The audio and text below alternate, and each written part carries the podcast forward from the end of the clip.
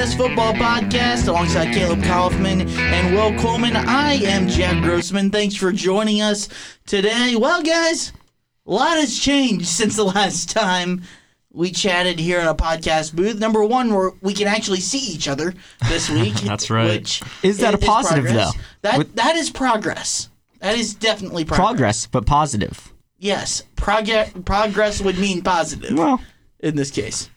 I mean, we're just as sad that you're seeing us, us that uh, you that you can see Will and I, Caleb. all right. I guess it's better for me. I'm no longer behind a door, but But Indiana loses to Ohio State, fifty-one to ten on Saturday, and I, I think this is an appropriate place to start.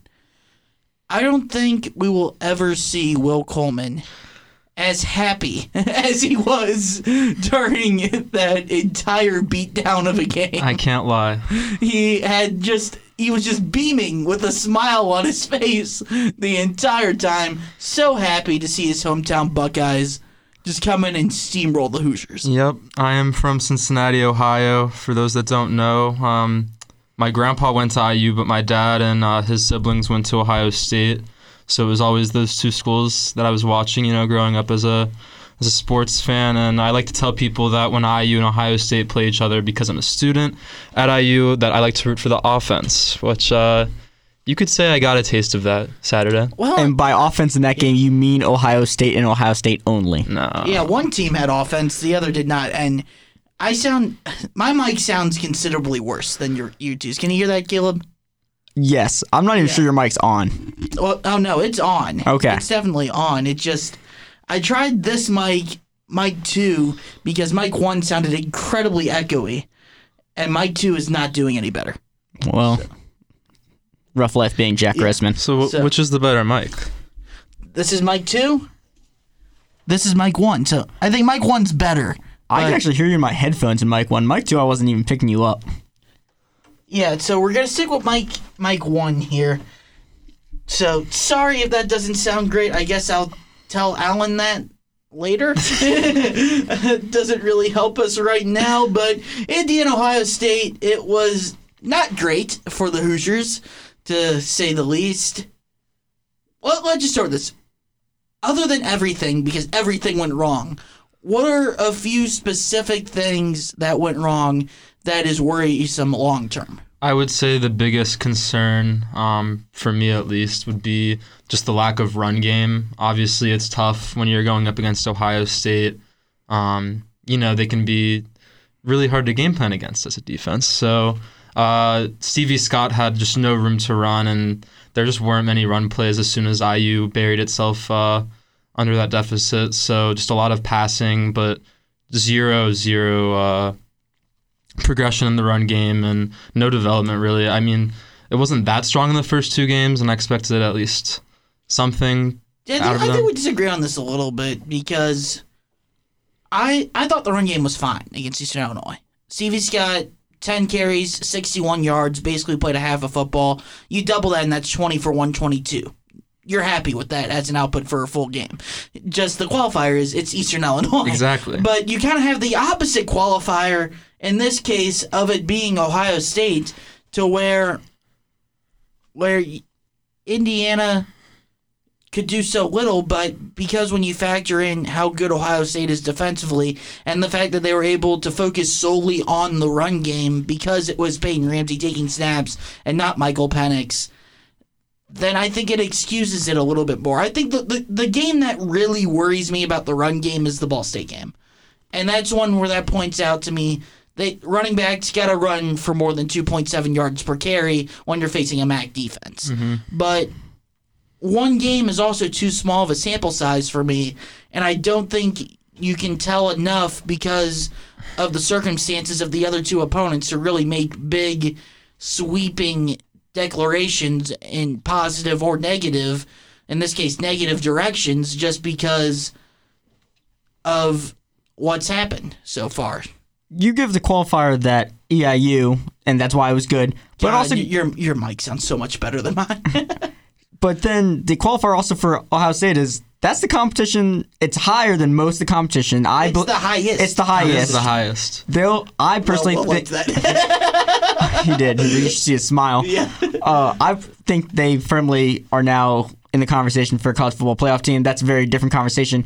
But they're much closer to the competition IU plays the rest of the way, besides this upcoming weekend's UConn, uh, than EIU was. Ohio State is much better, but everyone else in the Big Ten is on that side of the scale. If if, EI, if Ball State's closer to the middle and EIU's on the far end and Ohio State's on the other far end, Big Ten skews much closer to Ohio State. When you look at the big picture, the result against Ohio State could be a lot more telling for the rest of the season. See, I disagree. It could be. Yeah, Be- because of all because of the quarterback, and that really is a driving point. It's not just that Ohio State is so much better than Indiana, and that a lot of the Big Ten teams will be not quite up to Ohio State's level, but you look at a Michigan State who's terrible offensively. But they still have one of the three, four, five best front sevens in the country. That's going to be really hard to run the ball against. And so, but for me, Ohio State was able to load the box so much because of Peyton Ramsey. And I talked about this in my column. I took a photo of it also, hmm. of where on about 90% of Indiana's offensive snaps on Saturday, Ohio State had at least 10 guys within five yards of the line of scrimmage. You can't do that if Michael Penix is the quarterback for Indiana. So for me, if you combine both that aspect of it, of assuming Penix is going to come back, whether it be against UConn or Michigan State or Rutgers, he's going to come back at some point. If he wasn't, I Tom Allen would have said something about that by now. Now, I would assume, at least, coaches are a little weird, but that Penix adds such a different dynamic to where you take that and the fact that it's Ohio State, and I, and I forgive it. Mm-hmm. Which is weird because I'm usually right there with you. I was ready to declare the run game an issue after the Ball State game. game. So I- it's just for me, I don't know how much you can actually learn from this game. I think you just learn a lot because they got nothing going. Usually, when you even when you play a good team, you can get something going, a play here or there. Stevie Scott finished with nine yards on six carries. Uh, Samson James was the best running back of the group with four carries for 14 yards. And then technically, Peyton Ramsey had 14 carries for 14 yards. Uh, that's misleading because some of that is sacks, which count as carries. And then his only his long run was 20 yards. So when you have all of that in your run game and you get nothing, your longest run is a broken play in which Ohio State kind of just dropped back to force him to throw, and then somehow he evaded pressure long enough that they got downfield and he could run 20 yards. It's a problem, no matter how you think of it. Even if you're playing an Alabama, a Clemson, or as we, they did play an Ohio State, you have to be able to get a chunk play here or there, which Tom Allen talked about. He mostly talked about in terms of the passing game and Ramsey's skill set versus uh, Penix's, it, as Ramsey had to come in and uh, short notice and run the offense short notice with quotes because we don't really know at what point uh, they knew different p- people are given different side answers. Um, but it's concerning no matter how you look at it, even against an Ohio State and how there's just no run room. That offensive line cannot make a hole. I'm not, I'm not saying there's no room for concern. I'm just saying I don't think we should be saying, okay, the Indiana run game is dead and it's not going to be a factor all season. I won't go that far, but my hand is firmly on the panic button. It hasn't pushed it yet. Oh, yeah, yeah, The hand is sitting on it, and a little bit more pressure, and the sirens are going off. If if you're ranking this about one out of ten, I'm probably at about a six right now on my on my worries for I- the IU run game. I would say six or seven. Probably. Yeah, I was probably around seven, seven and a half. So so if it- after all this, we're all in the same. But you're making it sound like you're at like a right. four. If, if that's not it for you, then what do you think is the biggest offensive concern thus far? well, Is it Ramsey? Because yes. your your col- Okay. your column is That's a recent. Was very development. telling. I think if Penix is the quarterback, it opens everything else up. Mm-hmm. how much of a And and Will, you've said it yourself. You thought Indiana looked better in the run game in the second half of that Ball State game. Yeah. To where I to where if you're able to complete a deep ball, which Penix can do, we've seen him do it multiple times in just two games, a game and a half, really. Then you have to respect that deep ball. and you can and that softens up the defense and opens up more green grass for Stevie Scott, Samson James, everyone else to run through. So for me, that's that's the biggest issue right now is that Peyton Ramsey's the guy taking snaps, and that's something that can't be fixed until Michael Penix is healthy. That that's a I agree and it's understandable, but even with that, it's yes they were able to stack because in Ramsey's deep throws they were just underthrown left and right. Or there's one play, I believe it was the second quarter, maybe it was the third. To when Whop. yes, when Whop was That's what I left my column with, because you know what happened the play after that? uh I did not recall. The blocked punt. Uh, Was that the same drive? Yeah, you're talking about the um. It was third and fifteen. No, no, I'm talking about a different Whop play when Whop When Whop was wide. Yeah, when- the bleep open. when there was like a cornerback on each sideline. Whop is like waving his arms All right, practically. that's a different play. No one within 20 feet of him. No one's at There's a- 20 feet, and Ramsey inexplicably throws it back, tries to throw back shoulder downfield on the sideline, misses terribly, and that kills the drive. I think, that's another bad. I believe that led to their only field goal of the game, if I remember. No, the field goal game in, Early on. Yeah, the field goal Okay, so game they didn't on. even get points on it, and they were probably across midfield at that point. Yeah, they were across midfield. so there you go. Just, I think you just throw the tape away when it comes to the Indiana offense and burn it. Unless some, unless something happens to where Penix is out long term, I just don't think there's really anything you can take away offensively from this game. Allen has said multiple times he doesn't expect it to be a long term thing, but the more this just hangs over the team Yeah. and how both he, he refused to say when they officially told Ramsey he was going to be the starter. I have a feeling it was earlier in the week than what they are implying, and then how Ramsey in his post game was also very cagey about it and just, well, I'll, I always prepare to be the starter. And when Coach Allen told me, when he told me, everyone's eyes lit up like, oh, when did he learn? And then as an experienced starting quarterback from last year, he knows how to dodge the question.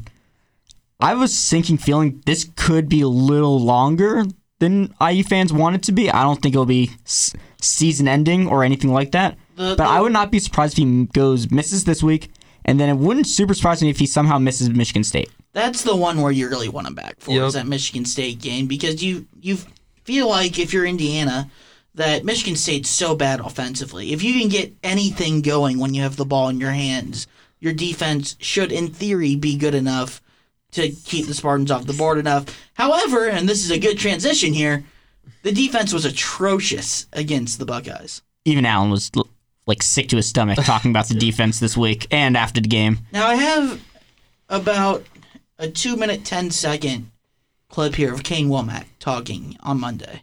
If if you guys want to hear it, it's his opening statement.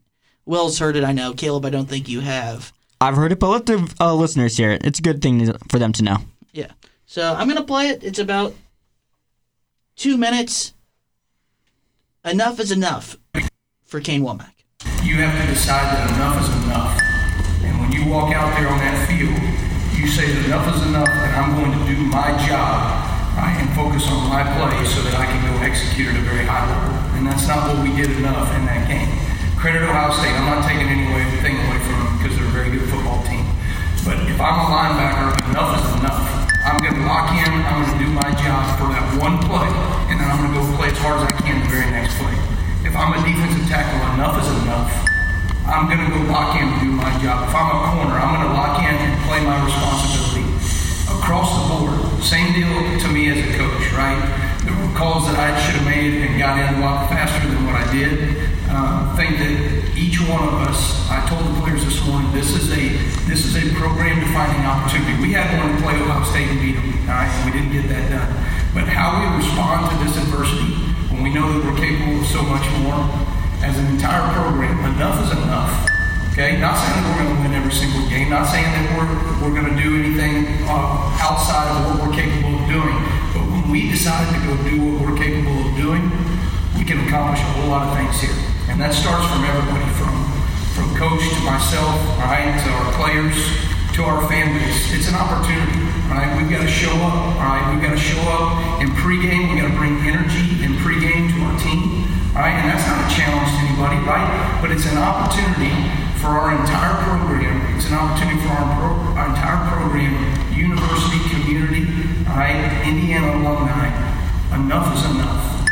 Let's go in there and let's go execute. Let's go do our job. We got to do our job on the field, all right? But we got to give you guys something to play for, okay? Something to be proud of in the way that we go and compete every single day. At some point, every great program has eventually said, enough is enough, all right? We're going to get it changed, and we're going to be the reason why. And I think every person that's involved with Indiana football has to decide, all right, and has to make that decision that we're going to say enough is enough, and let's go compete. Would you like to guess how many times Kane Wommack said enough is enough in, in that two minute, 10 second clip? I'll go with 11. It- The full phrase "enough is enough" or just "enoughs." Enough is enough. Give me thirteen. Lucky number thirteen. Eight.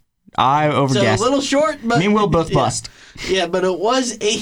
Still eight times in two minutes, 10 seconds. Plus, there was one time where he just said enough, but he didn't say the full phrase. So phrase. it's eight and a half. So it didn't, but I didn't give it the ding. Because Oh, okay. he didn't say enough is enough. Call it, call it a th- eight and a third. So those were those things where I thought that was just straight your phone recording someone getting text messages. No, that was, I went through and I put in a ding right after he said enough is enough. Okay, production value just went up a lot more than I thought it was. I thought it was very low there for a second. Uh, but now, Jack, kudos to you. I appreciate Jack Grossman. Well done. Yes, thank you, thank you. I just thought I I I just heard that yesterday and I was like, okay, I gotta I gotta do something with this. He said it so many times in such a short period, but I think getting past just him saying enough is enough eight times in two minutes and ten seconds. It's a very interesting soundbite from Kane Wommack.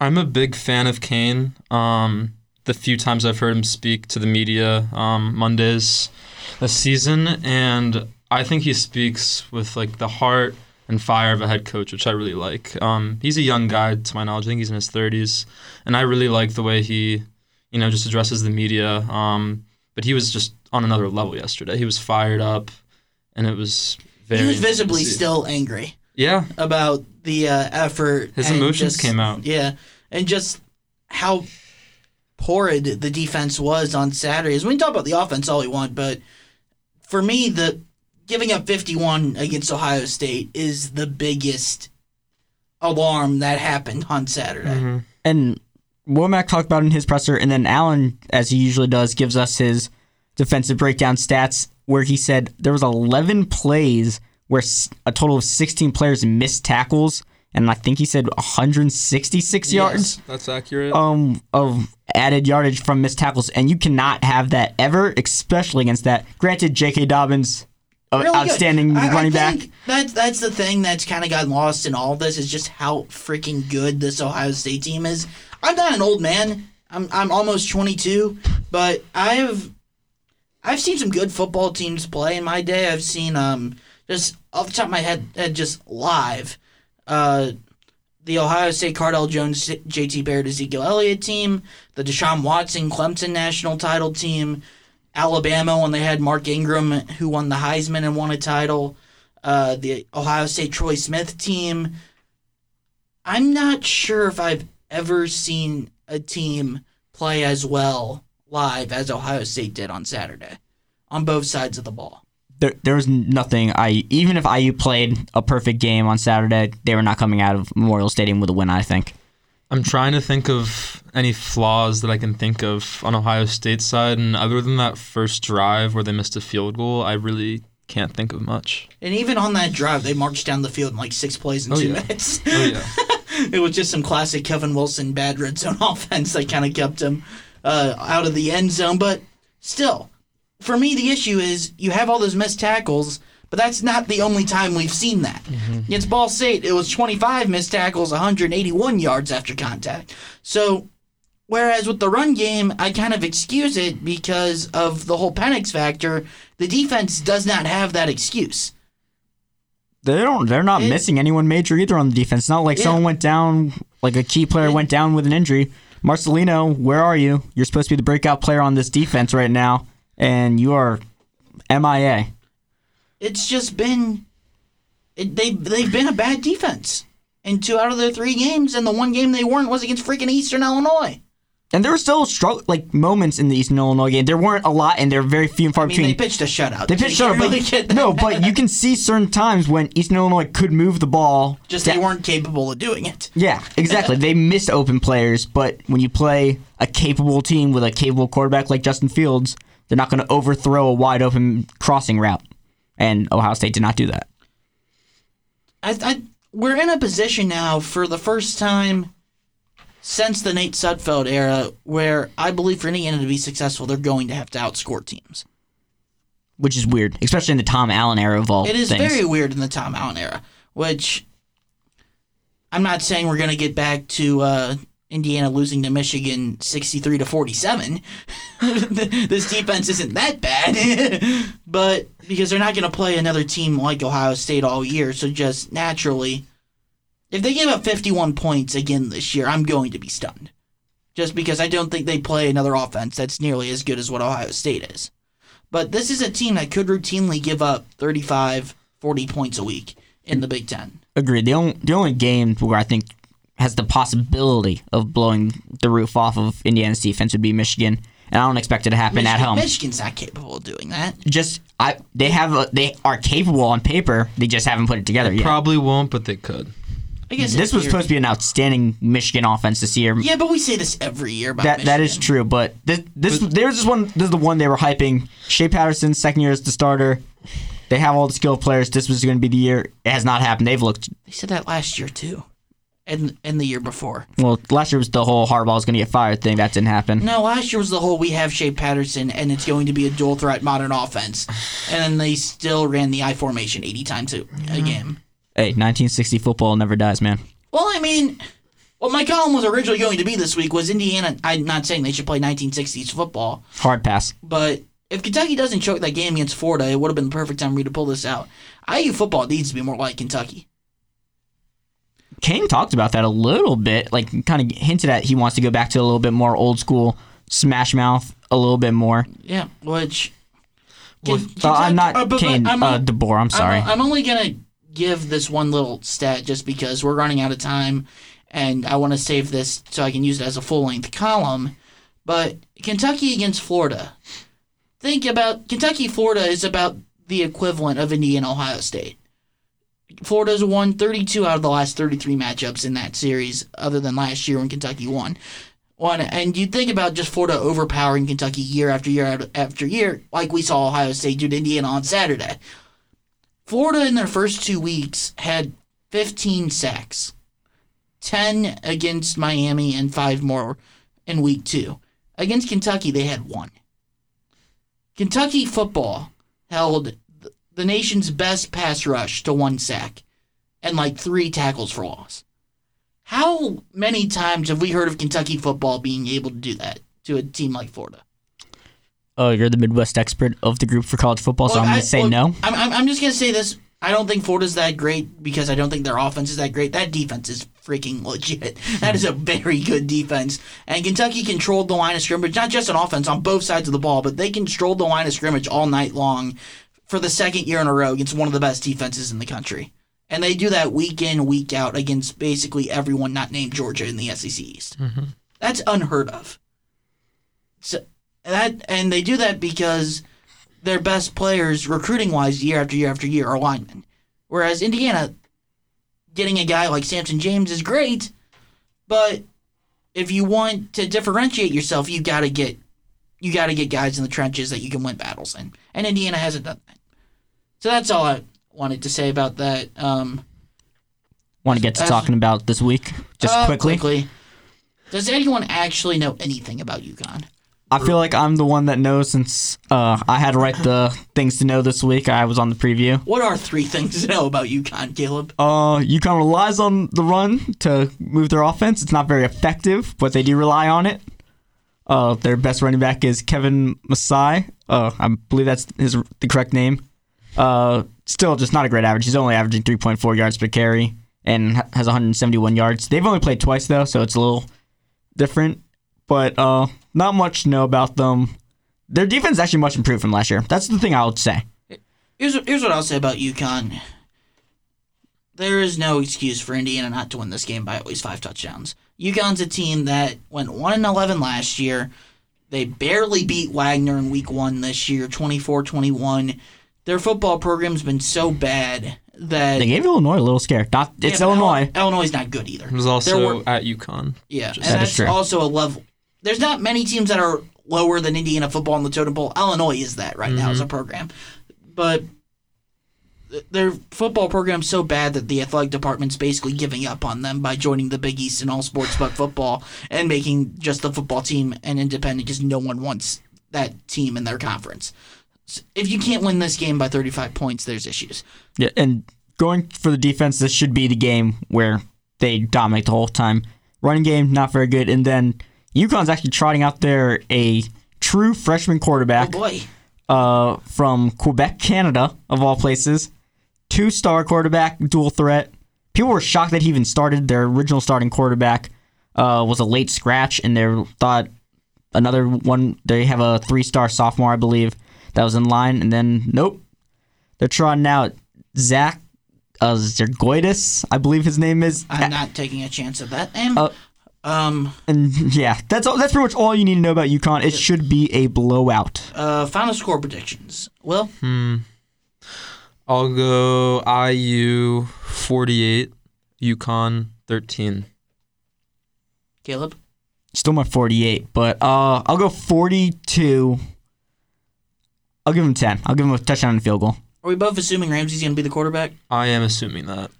I am. I honestly think he'll go half and half. I think it'll be first half oh, Well, Ramsey, sure, but probably into the third. It's, I- I well, what's And then important is that it's not Penix Saturdays, I guess. yeah. there's no Yeah, reason I- I to don't put him in think- there. I don't think Penix plays either. Therefore, I don't think they're getting 48, 50 points.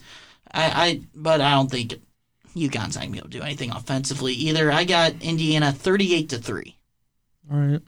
So no that's touchdown game. all we got for today. Be sure to join us next week on the IDS Football Podcast for Will Coleman and Caleb Kaufman. I'm Jack Grossman. Thanks for joining us, and we'll see you next time.